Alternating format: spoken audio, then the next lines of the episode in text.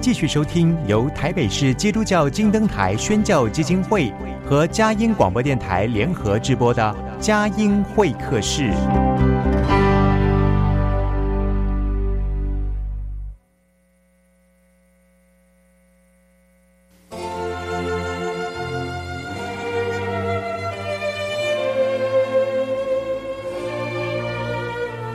有了朋友的陪伴，人生不会寂寞孤单。在这个充满着欢笑和泪水的节目园地，愿它能带给我们生命的温暖与共鸣。亲爱的朋友，欢迎来到佳音会客室，让我们彼此真心分享，真诚以待。让我们一起留住感动。追寻光明。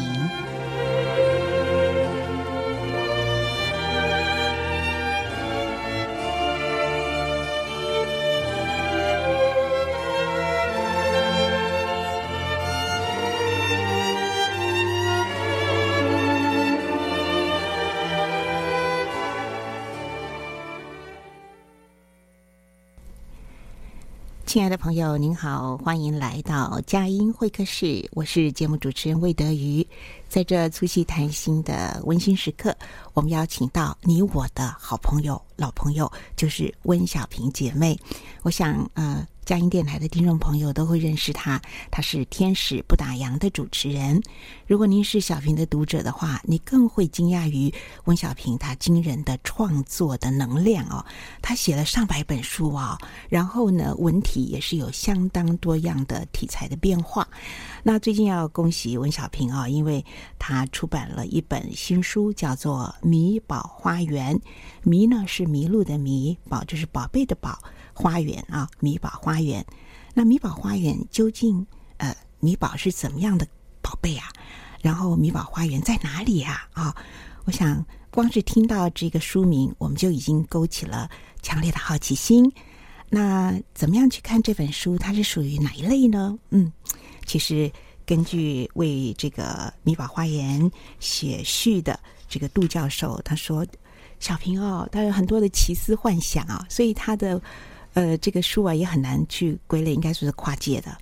我要诚挚的推荐您啊，它是一本适合成年人跟儿童，适合亲子父母啊、跟孩子一起来共同阅读的一本奇幻的小说。我们待会儿呢就一起来听听温小平的介绍分享。好，我们现在就来欢迎温小平来到我们的节目当中。小平你好，刘宇好，听众朋友大家好。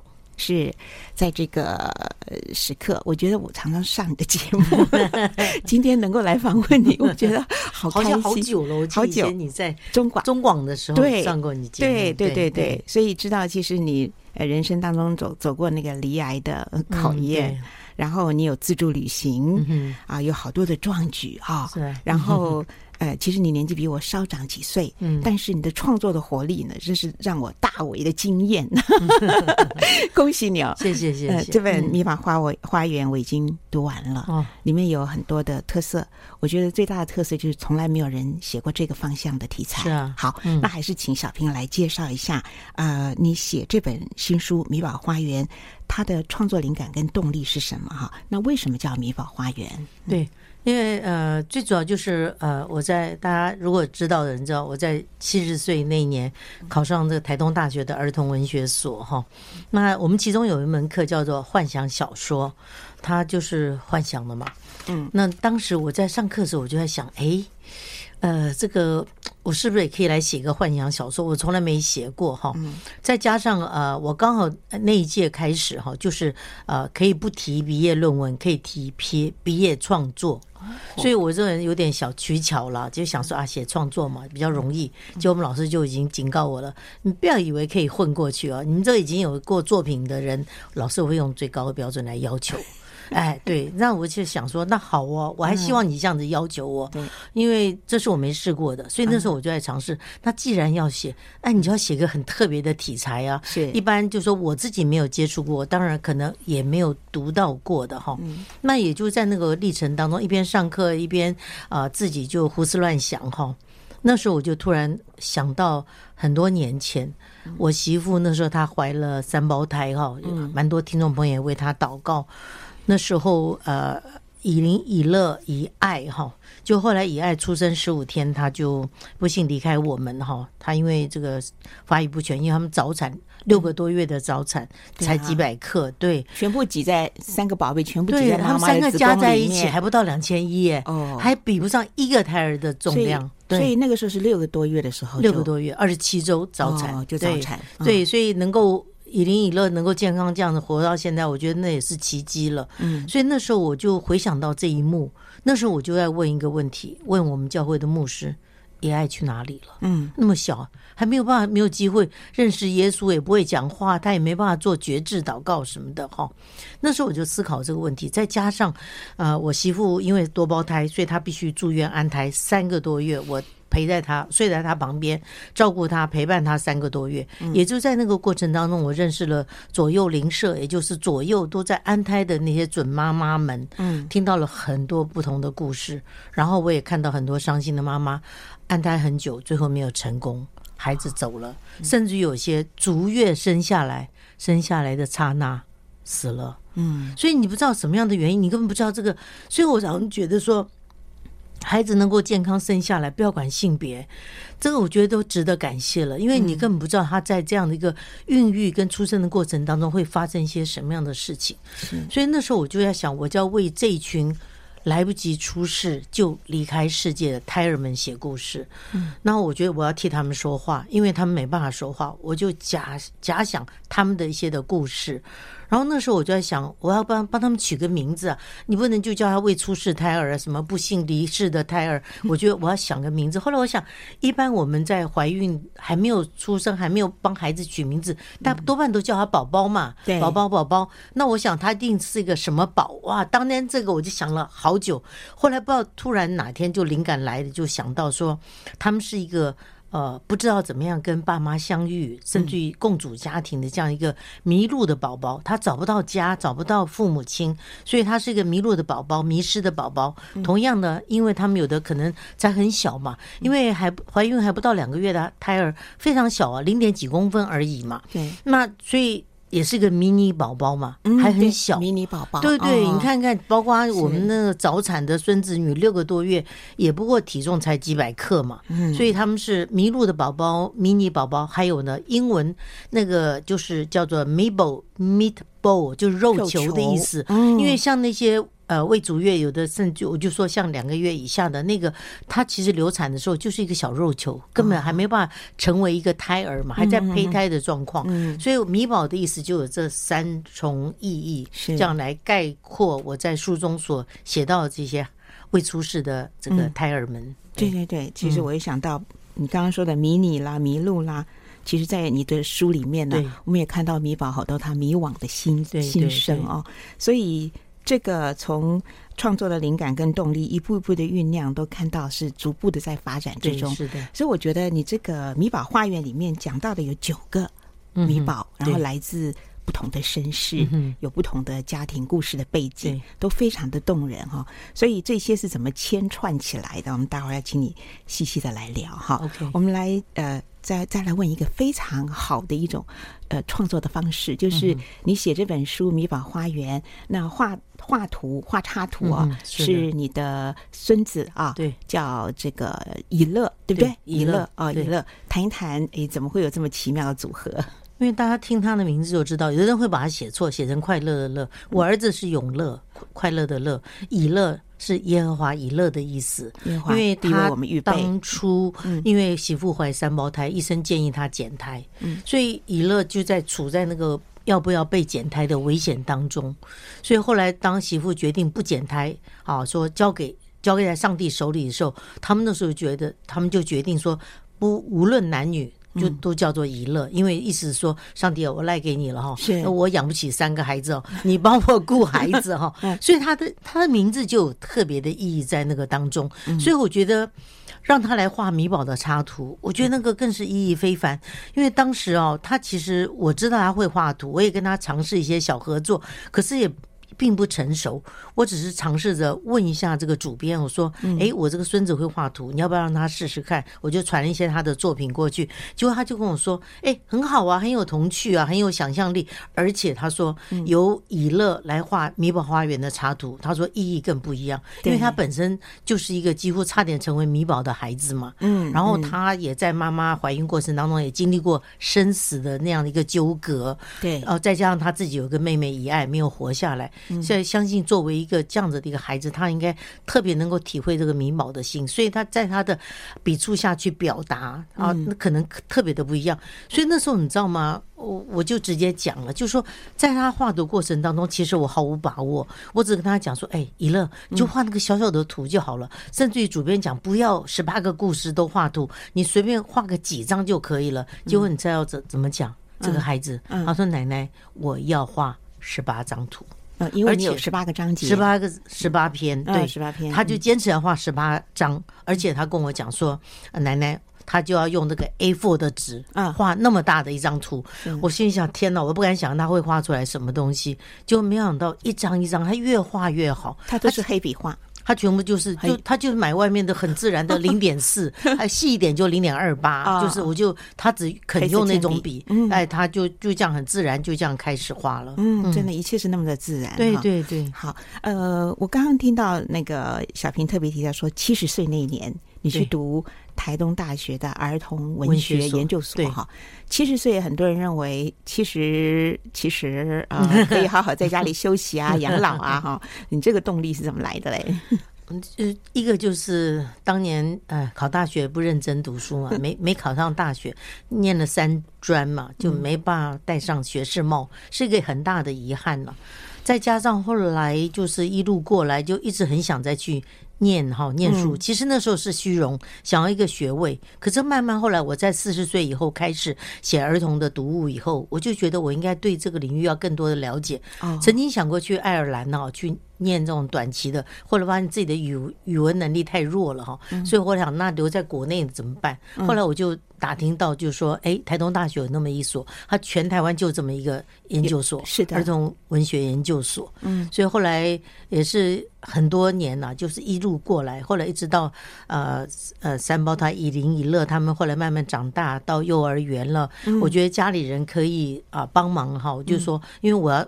花很多时间照顾他们嘛？对呀，对，我要还要煮，每天要煮饭就很辛苦了哈，还要教他们写功课什么的。嗯，那后来我就觉得说，哎，OK 了，所以我是想我去考考看嘛，还不见得上。学校怎么会录用一个那么老的学生呢？对不对？哈，就我真的没想到，他们后来真的录取我，然后。隔了一年多，我才问老师，很好奇，哎，我说你们当初为什么会录取我？嗯，他们就觉得说，同时还有另外一个跟我差不多年纪报考的人就没有录取。那我说原因何在？他们觉得我还有发展的空间。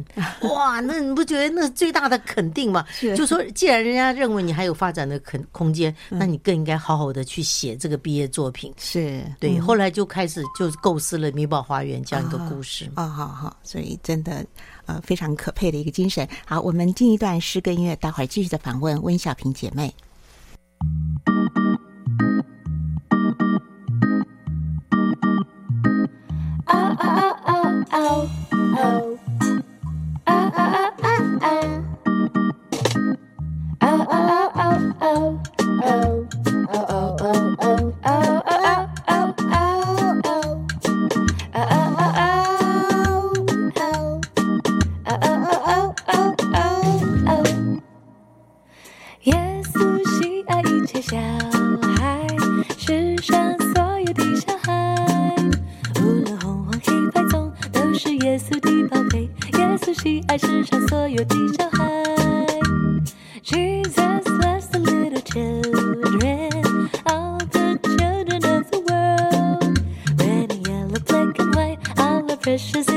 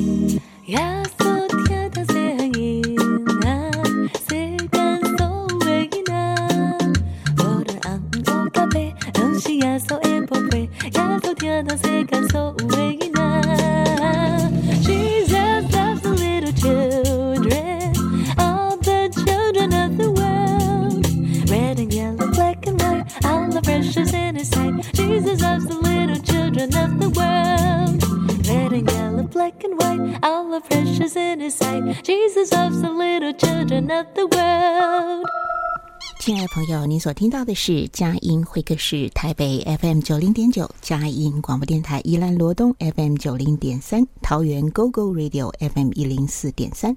除了在频道，我们也在网站，也在线上呢，来跟您啊、一起来交通。那也制作成节目 Podcast，随时可以来。广传音档来广传分享。那今天呢，佳音会客室为您访问到的是作家温小平，他也是我们佳音电台《天使不打烊》的节目主持人。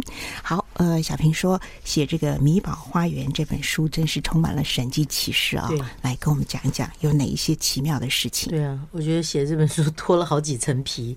因为一一个就是呃，当时想这个题材哈，想是一回事啊，真的要去写的时候。你才发现到天哪，那好难哦！因为你没有没有锁本嘛，因为没有别人写过嘛，所以你不知道到底该怎么去铺陈，怎么去架构。然后再加上我自己的企图心又大哈，本来我们学校是规定哈，写写作品话就是五万字，结果我发现我欲罢不能。我在书写的过程当中就写啊写，本来只有七个米宝，后来写了九个米宝的故事。就是在书写的时候，其实有的时候甚至一个晚上只能睡一个两个小时。我那时候都觉得我大概撑不下去了，因为我觉得我自己都快崩溃了，你知道吗？因为你知道吗？呃，写写写作过的人都能够去体会，包括这个音乐的创作、美呃艺术的创作。当你这个真的那个投入的时候，我不是没有灵感，是有灵感，可是你你没办法在那个状况之下能够把它全部都写出来，所以而且。在那个时候，那个那个痛苦我就不去想了。再加上我们口试有一定的时间嘛，所以你一定要在口考之前完成作品啊，而且你还要给老师、指导教授他看过、审核过，没问题，所以一再修改啊，一些有问题的部分、有不足的部分都要去修改，所以那个。过程当中，我真的觉得每个人都佩服的不得了，说哇天哪，你真的还真的，我们班上到现在还有同学已经毕业两年还没有交交出作品来的，那真的很难呢、哦。这是一大对一大挑战。对，我觉得那个过程真是，我觉得那是神的带领。包括你知道有些故事，我只是有个影子，可是你在写的时候，你不知道怎么去发展。我觉得真的是叫做如有神助啊。你所谓的灵感，灵感，我觉得那根本就是圣灵的感动。嗯，就是说在那个过程当中，为什么我后来要加了那两个？米宝，呃，就是如果德育看过知道，就是其中一个小米，小米就是一个足月，呃，不是足月，稍微早产一点，可是他是应该可以很健康平安长大的孩子，可是就是因为爸爸不要他嘛，嗯、所以我在对妈妈对妈妈就生他死了，嗯、所以爸爸就生气了，对，就就不要理他。可是在这个当中，我就给大家一个观念。当孩子在面对生死存亡之际，其实他是可以被挽回的生命。只要你去告诉他，你爱他，你希望他能够怎么样的。因为那时候我记得，那时候我媳妇生下三胞胎的时候，那个护理师就跟我讲，他说其实他们三个都非常危险，非常脆弱啊，每天都接红单子。所以他说你每次来就跟他们讲话。所以我那次每次去跟他们讲话，跟他们讲故事，跟他们唱歌，跟小宝贝讲话，对，让他们知道说你是在乎他们的。嗯，所以那。我想，我既然想到这个故事，那我还是要写进去，管他是不会超过哈，就这样子。所以在这个一路上，就这样到最后啊，整个定案啊，九个米宝的故事，然后写完这样一本书哦。当然后来因为老师看过以后，三个啊口考教授口考完以后都告诉我说，这本书一定要出版。他们觉得一般一一一来就是题材太特殊，他们甚至于他们在国外都没看过类似的这样的一个题材。对，对他们说，那你一定要出版。那我想，好吧，那我就去找出版社。你知道我找了快一年呢，我到最后都已经觉得不抱任何希望，还是老师一直在鼓励我不要放弃啊，耐心等待啊，说不定就是会这样子。所以后来当我终于等到这这这家出版社他愿意出版，然后再加上后来以乐画了插图，一直到这本书《米宝花园》。正式出版，就在前几天才出版的，我才发现到说，其实上帝一路都在眷顾。哎，嗯，我那时候就在想说，我如果一开始那么顺利就找到出版社，不管是不是很伟大的出版社，以乐没有机会画插图，因为他那时候还不成熟啊。他说画的图，你根本不知道，不难以想象他能够画出一个什么样的东西。然后他也就是在这个当中时机成熟，然后有。多多了一这一年多的时间，让他能够在他他从小就喜欢画图，可是也就在这个时候，我觉得好像就是那个时间到了。嗯，然后当我这样子去跟，这个小孩子一岁一差一年差差很多，成长的那个跨距是很大的，你知道吗？他是一个。他是一个有轻度自闭的孩子，他不跟陌生人说话，所以他在班上跟同学不讲话的，他也不认识班上同学。哎，毕业了不是毕业，一学期结束，升了升了一个年级的时候，他一二一二年级的时候，他有时候考试考卷就这样空白交给老师的，他不想写，我不喜欢写，他就不写，他就这样的一个孩子，所以他那时候每天每次下课就闷闷在教室里，就只是画图，不跟人说话的。可是他也只是画他自己喜欢的东西，什么英什么复仇者联盟啊，或者是他看过的一些故事，古埃及的啦，对，埃及的，他非常 喜欢画埃及。可是也就是他在他小三这一年，他开始学业上突飞猛进，哎，突然一下开窍了，对，读什么都读得好，他也是自然小老师，他就你看他在各方面就开始。有点长足的进步，再加上我那时候其实也是尝试，在这个之前我就已经有，呃，每个礼拜五晚上他们住我家的时候，我就跟他们讲个故事，然后我就说早上起来，以乐你就把这个故事的图画给奶奶看。啊。我那时候本来是想跟他合作那本书的，结果后来阴错阳差那本书到现在还没出版，嗯，可是那个也画的很幼稚啊，小小一张图，嗯，可是我怎么知道他一直发展下来？那个等于是一个热身，一直到米宝花园，我我还要征求他同意啊！我觉得大人不能够去强迫孩子做他不想做的事情。我是先问他，他同意。我说：“那你同意就要付上代价，你知道吗？”出版社只给他两个月的时间，一个从来没有画过这种 A4 大小的图的孩子，两个月平均一个礼拜要画两张。我就分析给他听，我说：“你放学回来写完功课。”电视不能看，故事书大概也也也不能看，你就要全力画图。他跟我点头。那他怎么进入这些情境里？你是你你我讲故事，讲故事，讲这个篇章的故事。对对对，我先告诉他我这本故事到底在写些什么。是，然后我就开始我说奶奶每次读一篇，然后你自己去想。你知道他，我有时候在旁边观察他，我讲完故事他会发问呢，问我说为什么这样，为什么这样？然后他就开始去想他要怎么画。嗯，哎，他有时候甚至于我就看他。坐在那里，他一幅图大致上的轮廓就出来了。嗯哼，所以你觉得这是谁在带领他？他之前没有办法去展现出来他的这方面的这个。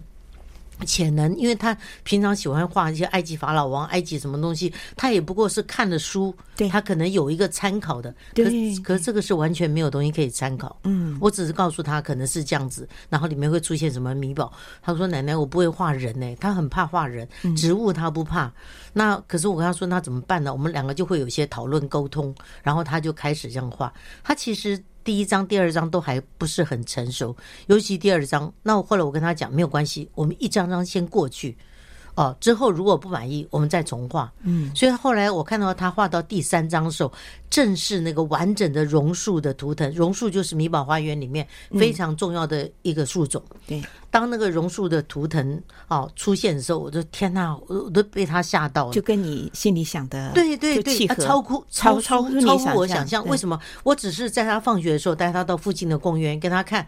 这就是榕树啊！你看它会长那么多气根哦，然后会怎么样怎么样的，他就点点头，然后就回家了。嗯，然后他就画出他自己想象中的那个榕树气根的世界，而且每个人看了以后都说：“哎呦，比我们看过的榕树气根要美到。”不行了，就说完全超乎想象的，他就会在那个榕树的树干上就写出那个气根所绕出来的那个图案的感觉。我觉得那是他的想象世界。对对对，对，也是天赐灵感。对对对。然后你刚刚讲到各样的时间点，这这只能就是说上帝都预备的好好，恰合其时哈，恰合其时。是啊，呃，好，那这这些米宝的故事里面，其实不只是米宝，它背后的。原生家庭啦、啊，他的父母亲啦、啊，还有甚至可能就是整个社会的那种呃，对对对，也许孩子养不起啦，嗯、哼哼或者也许是这个未婚受孕啊等等、啊、这些问题，大概都是怎么样的去触及呢？要稍微举一些例子给我们。其实那时候我也会，当然，因为我们要写，对了我像我这个就比写论文同学还更辛苦，他们大概只要交两三万字的论文就可以了。我写了以后，我才发现到我们写创作的人更辛苦，我们必须要先写一个创作计划。那这个。创作计划其实就跟论文差不多了。对，那我单单创作计划就写了四万多字。哇！可是也因为在那个过程当中，我觉得很好。等于在那个过程当中，我要去看很多的资料，你也把脉络理清楚。对，我看很多的一些书籍，翻译的书籍，好，甚至还有一些呃人家写的论文，甚至于相关的一些报道，我就了解到说，那个疗流产，其实在怀孕妇女。他们的怀孕过程当中，大概有差不多百分之三十都会经历流产，也许有的才不过刚刚怀孕就流掉了嘛。所以他既然流产比率那么高，然后也发现到国内对这群流产妇女的关顾是非常缺乏的。像国外目前在英国来讲，算是。全世界当中唯一第一个国家有成立这样的一个机构去关顾这个流产妇女，对，甚至于还关顾未出世胎儿的这个问题。所以他们像香港就有成立这样的一个一个地方，就让这些妈妈们在那个石头上写上宝宝的名字，他们可以去那里哀悼，去去去怀念或什么的。可是国内在这方面是非常缺乏的。嗯嗯。所以那时候我就看到那么多的相关的一些资料，包括一些新闻的报道哈，那我就在想说，哎，对啊，的确哈，我就开始了解国内的情况，甚至我也看到国内一些出版的书籍，呃，如果德语知道的话，曾经也有过类似的电影，就就把这个没有出世的。胎儿哈，把它形容成这个婴灵，对，哎呦，还要去超度，对，甚至于认为他是带来不幸跟咒诅的，对，就说他如果不去超度的话，他会继续伤害这个母亲，妈妈就没办法继续怀孕什么，写的非常的糟糕。我觉得啊，我就要替他们讲话，我觉得。他们没有办法顺利出生，已经够倒霉了。他们已经够哦，够冤枉了。嗯，你还要把它贴上这个标签，认为说他是一个不幸的一个代表什么之类的哈。所以我就在想说，那既然如此，我是不是应该帮他们说话？甚至于，尤其像我媳妇怀多胞胎的时候，他们必须要去做一些羊膜穿刺。我就在那个里当中，在哇排队哈，去去去挂号的过程，我跟前后的妈妈可以聊天，也会遇到一些怀多胞胎的妈妈去检胎啊什么的。我就在想说，现在。人工受孕试管婴儿的比例越来越高了。对，那在这个过程当中，为了提高受孕率，他们就会植入比较多的受精卵。是，所以多胞胎的比率就会提高。你知道吗？我就做这个研究以后，才发现德军一定猜不到，国内最高怀多胞胎的记录是几胎啊？七胎、九胎、九胎啊！哇，九胎，那目前为止那就只能够减胎了。对，一定要减嘛。你说你这样子，所以说一般来讲，你如果怀多胞胎，医生一定告诉你的选择就是就是减胎。他能够说就顶多留下双胞胎，好或者单胞胎这样，所以那些都要减掉。我说对这些胎儿来讲。我很冤枉啊！尤其我其中有个故事就写，他妈妈怀的是两女一男，对，两个女的当中要减掉一个，他就为什么减我不是减掉姐姐呢？为什么呢？我也很健康啊，所以所以他们有他们的愤愤不平。嗯，那有的是这个。妈妈未婚怀孕没事，一怀孕就去打胎，就打胎。所以我里面提到的流产，包括人工流产以及自然流产在内。嗯，那有些是因为疾病的关系，孩子有时候必须要去做一些抽血的检查，一些羊膜穿刺，才知道这个孩子健不健康。所以有时候妈妈舍不得啊，我已经怀到三四个月了，为什么要叫我把孩子剪掉？另外还有一个，就是因为我呃，也爱那时候十五天出生，十五天过世以后，那时候我们就一直很想把它提供给作为医学研究哈，结果医生竟然拒绝了。后来我才了解，因为他没没有去面对过那么小的一个孩子的这个问题，还有呢，他们会觉得说，在这样子一个孩子过一般家庭，大概就当废弃物处理嘞啊。你知道吗？我那时候听到这里非常难过，然后后来我才了解到，我上网去查，我发现到的确，甚至有些没有怀孕成功的妈妈也告诉我，她说我在那个当中，我伤心都来不及，我痛苦都来不及，我根本不知道他们怎么处理我的孩子，因为我的很小嘛，我不是讲等于是迷你宝宝，对对对，很小，所以他们就当做胚胎，跟胚跟胎盘啊，跟什么一大堆有些东西就全部丢在垃圾桶里面，就这样子当废弃物处理，甚至有些就是稍微大一点的胎儿，就交给这些殡葬公司就集体。体处理了，所以那时候我以爱的时候，我就不行。我说我一定要把他当做一个正式的孩子，我们给他买棺材、追思礼拜，送他去火化，就是希望是一个这样子。所以。我也在世事的尊重，对对对，我觉得每个生命，不管他是一个月两个月，他是一个还是很小的一个胚胎，在母腹中的小胚胎，对对。所以我在这个当中也是透过米宝发出他们的声音，说不管他是在什么状况之下离开的，希望父母亲都能够重视他们的存在，让他们知道他们也曾经来过人世间一趟，只是没有办法顺利的呃活下来这样子哈。那米宝就完成他的心愿，他就可以很开心的。到天堂去了。嗯嗯，对。好，我们呃聊到这里，我们进一段诗歌音乐，待会儿继续的访问温小平。天父爸爸，你爱我，我要天天赞美你，大声欢呼感谢你，天天来爱你。耶稣是我好朋友，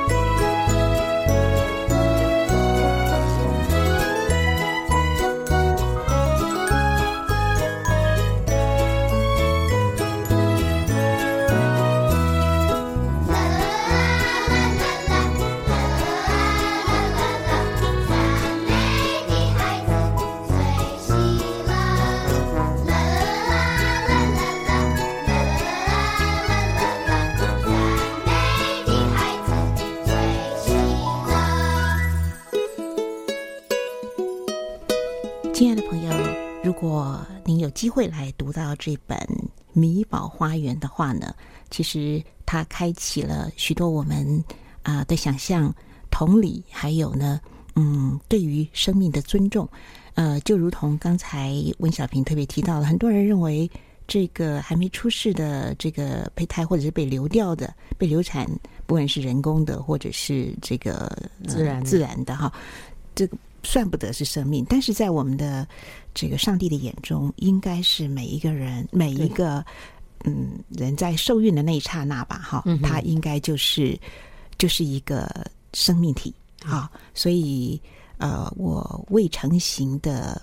在母腹当中的体质，主都看见。嗯，好，这是在诗篇一百三十九篇，我印象很深的。另外，我也想跟呃小平分享的，就是我写在《相亲相爱一家人》这本书里面，讲到我儿子，嗯他童年时候幼稚园的时候，我问他有没有做过彩色的梦，他说有。他说他梦到的是天堂，然后天堂的那个彩虹啊，就是溜滑梯。他说那个地方呢，就是专门安置。那个在人间被堕胎的、流产的啊、呃，还没出世的宝贝，他在那里就坐在那个呃，有天使来照顾他，所以那时候我非常的惊讶哎，他那是小学，应该是。二年级还是三年级？嗯、就是老师有有一本，就是那个国语国语课本里面有一课是林焕章的童诗，嗯、他是讲彩色的，所以有一段这个孩子跟家长的那个问答时间，就是家长又问孩子说：“嗯、你有没有做过彩色的梦啊？”对，就儿子我我儿子就是很自然就说：“哟，我做了这个彩色梦，就是天上有一个彩色的花园，嗯、彩那个彩虹就是他们的溜滑梯。嗯”这个事情让我印象很深的时候，把它写下来哈。嗯、所以或者嗯。也在今天谈起来的时候，感觉特别的有有意义。也是说，另外我也觉得，我们中国人对于我们在算岁数的时候，是把这个虚岁也算进去。嗯，对。在某种程度来看，我们的这个老祖先真是很有智慧。对，就把母胎的岁月。对，的的确啊，我们在母胎在孕育的时候就是生命嘛，就是生命。对。好，那我想，呃，小呃小平在写这本书，因为他同时又是论文，嗯、所以同时又牵涉到很多呃伦理。然后又牵涉到这种医学，嗯哼，又牵涉到这些呃亲子各方面这种很社会的一些问题哈，所以要非常严谨，然后要去切入。对，你做了很多的研究功夫哈，有没有谈谈？举个例子来谈谈其中你特别下功夫的一些点点滴滴。包括就是其中呃写到榕树，嗯，里面它有一个榕树的果子 很重要，榕果，因为它是米宝们的精神食粮。就说有时候米宝哈精气神，他们要又要吃了就可以补补充能量，不能够随便跑出米宝花园，你知道吗？可能会被魔鬼抓走，所以他们。如果在身体虚弱，譬如说有时候偷偷去看爸爸妈妈，他们身体虚弱的时候，他们必须要靠吃荣果，这也是我自己想象的哈。然后他们这个荣果的这个。上帝的创造，我觉得好伟大。那么小颗荣果，哎，大家剥开来看，你根本没办法去想象里面。我从来没有特别去注意荣果。对对对，下次在在在在路边看到榕就说我，我这我这个好像在写科普科普小说，还给大家一些的这种自然的知识。对，除了这个之外，你必须要真的经过很多的考证考据。那另外还有一个就是医学上的，对，因为我不能自己想当然呐，因为我自己的经验是。停留在我生儿子女儿的时候，那几十年前的嘛，所以还好，就是我在写前面一本书《三胞胎教我学会爱》的时候，就是啊接生三胞胎的那个妇产科医生，他蛮热情、热心、热情的，他就帮我审定了，所以我这一本我就试试看，因为他。非常忙哦，每天一堆的研究啊什么的，那个你说他那个时候帮你审定是三胞胎教教我学会爱，所以那时候他就已经审定过了。接下来这本你又去对对对，因为我在 这里面有牵涉到太多医学方面的。我在写的，因为我要送送送给老师先过关了口考啊，对，那我要先给这个医生看过，所以我那时候时间，因为我完成到口考时间非常短呐，我就尝试着问他，你有没有可能在那么短的时间帮我看完？他立刻耶，他在一一个礼拜当中就帮我审完，而且非常热心哦。这么好的医生，用红色标识。您您可以讲讲他的大名吗？呃呃，宋碧玲，宋碧玲，他目前在双河医院当妇产科的呃医师。他之前我们我们在荣总的时候认识他的。是他，我们那时候呃决定给他呃接生的时候，后来才知道他竟然比我媳妇还年轻哎！哇，你看那么年轻的医生哎，他当初竟然豪气干云的跟我们说：“你既然来了我们。”医院，请你放心，不管你要减胎还是不减胎，他说我们医院有最好全国最好的小儿科团队，哎，你就吃了定心丸了。因为我们前面在不同的医院游走，不知道要不要减胎，嗯，所以后来你知道他后来是离开呃，到了双鹤医院哦。他自人自己也是忙得不得了，可是他就在那个当中哦。后来我们在一直沟通哦，哪些地方我跟他说不行，这个地方情节我一定要保留。他就跟我说：“你这样不合理啊，不能这样子啊。”然后我说：“那我们到底要怎么样的去达成共识哦？又 又能够合乎这个医学的那个对，然后又能够跟我的整个故事发展不会相冲突这样子哦。所以就在这个不断的沟通当中，后来就。”完成了，所以我觉得 我我很难得碰到一个哈，这接生那么认真的一个医生哈，这个帮我这个我我这本书也像小孩子出生哈，他也很认真的帮我去修改，然后给我意见这样子，我觉得。真的，我非常谢谢他，真的，而且他还在脸书上第一时间还帮我写推荐呢，推荐文字，真的是好感动。宋碧玲，宋碧玲医师，谢谢你啊！好，所以写本写这本书真的是花了好几倍写论文的力气，而里面牵涉到医学、哲学、植物学、伦理学、社会学、法律学，好多。好，其实他这些学只是酝酿在里面，对对，真正动人的是。充满了爱的故事，充满了爱的故事啊！那我觉得就是那个你刚刚讲到的，应该是小米。嗯哼，小米其实它就介乎生与死之间。对，所以这是你后来我觉得神感动你，就把它加上去加入的。因为 因为在米宝的群群体里面，就看到他淡淡的身影了哈。对，然后在人间呢，就是在这个家家护病房保温箱里面生死挣扎。对，所以他是可以感受到有没有人关心他的。他爸爸已经沉湎在。痛苦之中啊，所以就这段非常的动人，这段我我让我非常的感动啊。对对，因为这个有一部分的故事其实是真实发生过的，嗯，所以我就在想，我要去记录那个妈妈的伟大，所以我就那时候就把这样子一个一个一个朋友，他后来是真的离开世界，为了生下这个孩子离开世界。我觉得那个妈妈伟大到不行哎，昏迷指数只剩下四耶。你是有真实的这个真实这样的一个故事，对，只是我把它加了一个。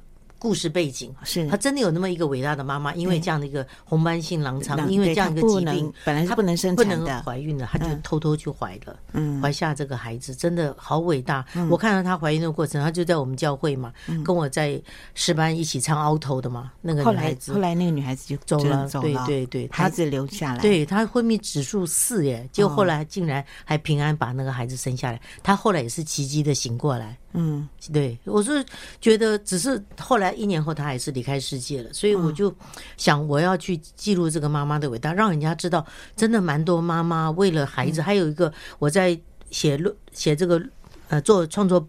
那个计划的时候，我也特别提到，像有个妈妈也是这样，她得了癌症，嗯，医生也说不行，可是她说不行，我就要想办法，就一直撑，撑到她可以提前剖腹拿出来的时候，嗯，就你知道吗？结果那妈妈还真的很奇迹，她的癌症竟然后来也能够控制住了，所以你知道那个那个历程，不知道有多少人知道这些隐藏在暗处的妈妈们，她们独自流泪，是，所以。我也要帮他们说话。嗯嗯，其实这九个米宝呢，他们怎么样为自己取名字啊？还有跟这个父母之间的这种爱的纠葛哈？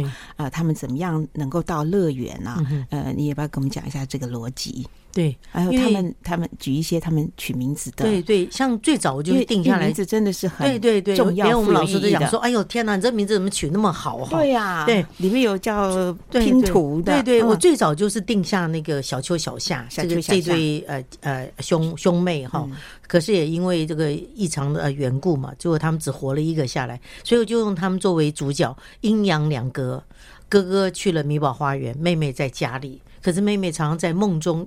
看到哥哥，哥哥嗯、对，所以我就用这样的一个牵引啊，让他们的故事这样子发展下来。然后妹妹当她到医院去治疗的时候，就遇见了米宝花园的哥哥，这样子，嗯嗯、然后再牵引出我们俗称叫做阴阳眼。对对对，就牵引出这样的一个米宝花园的 一连串的故事。嗯、所以这些米宝们的名字哈，我大部分是按照他们的呃身体的特征，或者是他们的个性，还有的可能是于他们来到米宝花园的这样的一个时间点，譬如说。里面有一个女孩子叫珊珊，因为呢，她就是啊死都不肯离开妈妈的子宫，所以姗姗来迟 哦，所以她就是那个被迫剪掉的，对对对对，那个她就死也不肯离开妈妈，我就要活留在妈妈的子宫里面，她紧紧抓着子宫壁不肯离开嘛，哦，类似这样子哈。那像拼图，我觉得那是最悲伤的，因为她是在妈妈四四个月被迫要引产，然后因为小孩子太大，必须被剪碎了，对，医生说我不得不。把孩子剪成小块，所以他生下来的时候，所以我就让他身上都是那个拼图的裂痕嘛。嗯，对对对，很悲悲伤了这样子。然后另外当然还有小蝌蚪，就是那个妈妈未婚怀孕嘛，就形容他才是一个胚胎，胚胎那么小，像个小蝌蚪一样，就是按照他的形体这样子的哈。那另外当然还有那个呃呃闷锅，就是他来到米宝花园都不讲话，哎，他是重男轻女的家庭哈，这样子，所以他们都有他们的一个。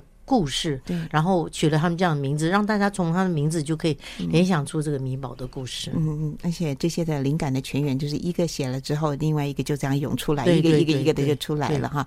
只是在这个跟以乐一起创作的时候，我们也不要忽略了以琳。嗯嗯，对，以琳，我觉得嗯。呃以琳应该也扮演一个蛮重要的，在整个创作过程里面，她应该是为奶奶跟哥哥来加油吧？对啊，嗯、因为她像我在讲每一篇的故事的时候，她是跟着哥哥以乐一起听的，弟弟弟弟以琳是姐姐，她是跟着弟弟一起听的。哦、对对对对对，以琳是姐姐，对，以乐是弟弟，大两分钟这样子。对，可是呢，他他也会想要画嘛，可是他因为他没办法表达这样子，可是他就会呃。他也不会捣蛋。我每次跟他讲，弟弟在画图的时候不能够吵，哦，你也不可以看电视，因为你一开电视，弟弟就会分心了。所以，所以姐姐也要选择一些牺牲呢，哦，让那个甚至于有时候啊，弟弟到后期哈，这个要画的时候压力很大嘛，时间紧迫的时候啊，那个姐姐其实在这个当中也扮演一个陪伴的角色，甚至于有时候他们要上学啦，因为他们两个都念同个班级嘛，那在写作业什么这方面，他有时候也要帮着啊，弟弟要记住。啊，哪些那个？因为弟弟比较迷糊了，嗯，那姐姐会告诉他今天要写什么功课，然后怎么样的，然后在这个当中其实协助他。哦，平常两个是又打又闹的哈，可是在这个期间，我觉得他们两个是真的是 互相合作无间，合作无间。对对对，有时候也会聊，他们也会姐姐也会问一些问题，说哎为什么会这样子，为什么会那样子？哎，小平，你刚才讲到一个关键点，就是说你现在是每个礼拜五他们会来你们家住一个晚上，对，这是特别设计的嘛？对对对，因为他们在幼儿园之前都住我们家嘛，那因为我们要全时间照顾他们，然后后来进了小学以后，我媳妇说她希望他们也能够自己尝试的去照顾自己孩子，所以他们就是啊，每天放学的时候，我们就还是接到我们家，然后教带他们写功课，然后晚上煮饭给他们吃，洗完澡。然后他们爸爸妈妈才把他们接回去，是这样子。那可是我跟他们讲说，奶奶舍不得啊，想念啊，哦这样子，所以他们就后来就。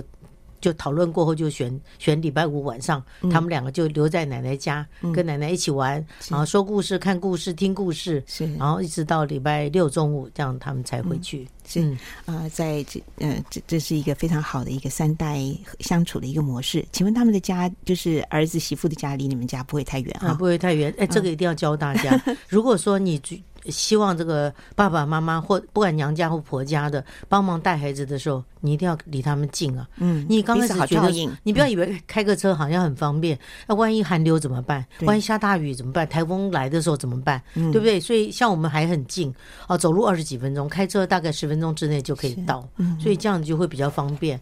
然后呃，未来如果国中我要送爱心便当啊什么的，也不会太辛苦啊。好，我们聊到这儿，再听一首诗跟乐，待会儿继续的来访问温小平。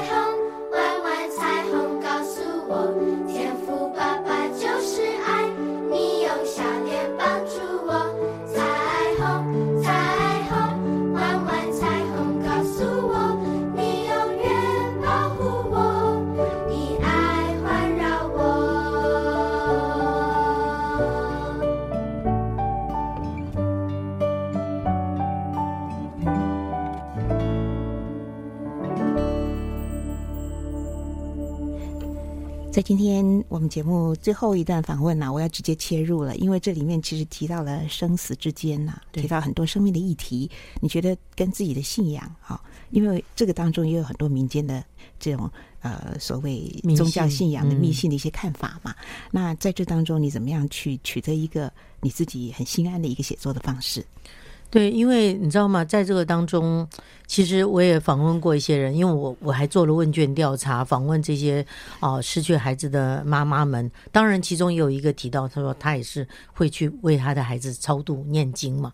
所以呢，我在想说，我如果写出来一个反对的观念的时候，会不会这同学看了以后会 会很伤心难过？可是后来我是觉得说，既然我一开始设定这些孩子们，他们将来他们的这些胎儿啊、米宝们，他们的灵魂到最后是到。天堂去的阳光乐园 哈，我是没有取天堂的名字，为什么？我就想说，让一个大多数人都能接受的这样的一个，因为乐它就是乐园嘛，对对，heaven 嘛，天堂嘛，这样子哈。所以在这个书写当中，可是我还是有时候还是会有些害怕，你知道吗？结果是怎么样？我的指导教授他不是基督徒，可是他就提醒我，他就说：“小平啊，你不是基督徒吗？你为什么不勇敢的在小说里面表现出你的信仰呢？哈，这样子哈。”所以后来我就在那时候，我真的就才。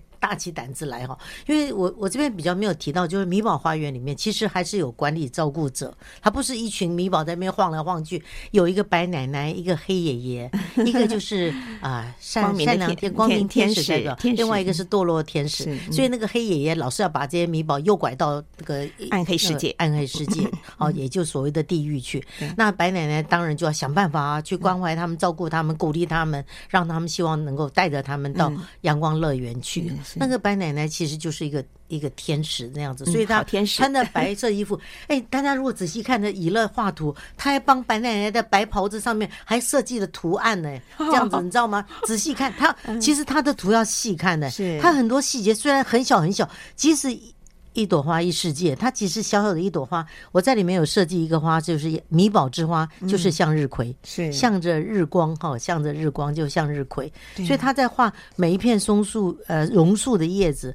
画着每一朵的这个米宝之花向日葵的时候，他其实非常的认真用心的，嗯，所以他在里面还帮每一个米宝设计衣服，哎，设计造型。因为我跟他讲的，啊，你你不能让他们穿一样的，所以我要让他们米宝呃穿着不同的服装这样子。所以他在这当中还要去帮他们设计，像小蝌蚪，他就穿那个青蛙装啊，这样子啊，类似这样子的，我觉得很也也蛮有趣的了。是是是，好，真的是非常丰富的一本书，而且。呃，里面有延伸了这么多、这么多的创意，还有这么多、这么多对生命的一个爱的追寻，值得我们深思。好，最后我想请温小平来分享得力蒙恩的圣经经文。嗯哼，对，因为当时在写这个时候，其实也就是一种关怀，因为我我很喜欢去帮助人，所以我就特别想到一段经文，也是当当时我癌症以后给我很大的一个鼓励的，就在哥林多后书第一章，他说那个那个我我们在一切患难中。上帝就安慰我们，让我们用这样的一个所得到的这个同样的安慰去安慰那些遭到哦这样患难的人哈。所以我觉得，呃，为什么我写这本书？我觉得也是我自己感同身受。我当初生儿子的时候难产，几乎母子双亡。哦，那我经历过那个过程，我只要在。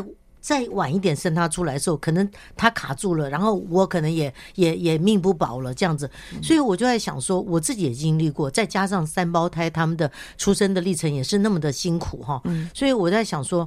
我经历过，我看过，我体会过，所以我在那个当中，我在想说，那我们怎么样的在那个过程当中走过患难？曾经我媳妇也问我说：“来，妈妈，为什么我要经历这些？上帝为什么要让我经历过这样的苦难？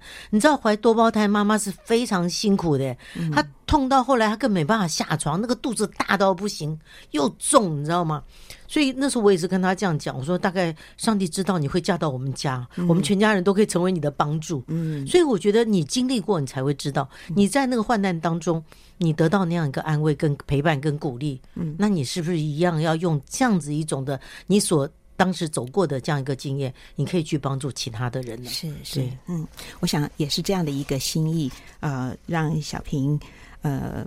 真的是孜孜不倦的哈，完成了《米宝花园》这本书。其实它也大大的安慰我的心，也大大的安慰许许多多嗯呃许许许多多为人父母的心。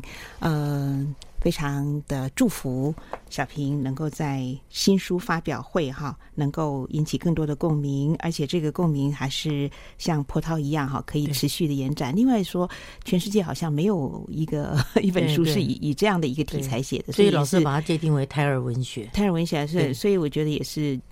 这个举世第一，好，我们就祝福他能够带来更多爱的回响哈，谢谢，还有爱的帮助。好，谢谢小平，也谢谢所有听众朋友的收听，也祝福大家都平安喜乐。我们下次再会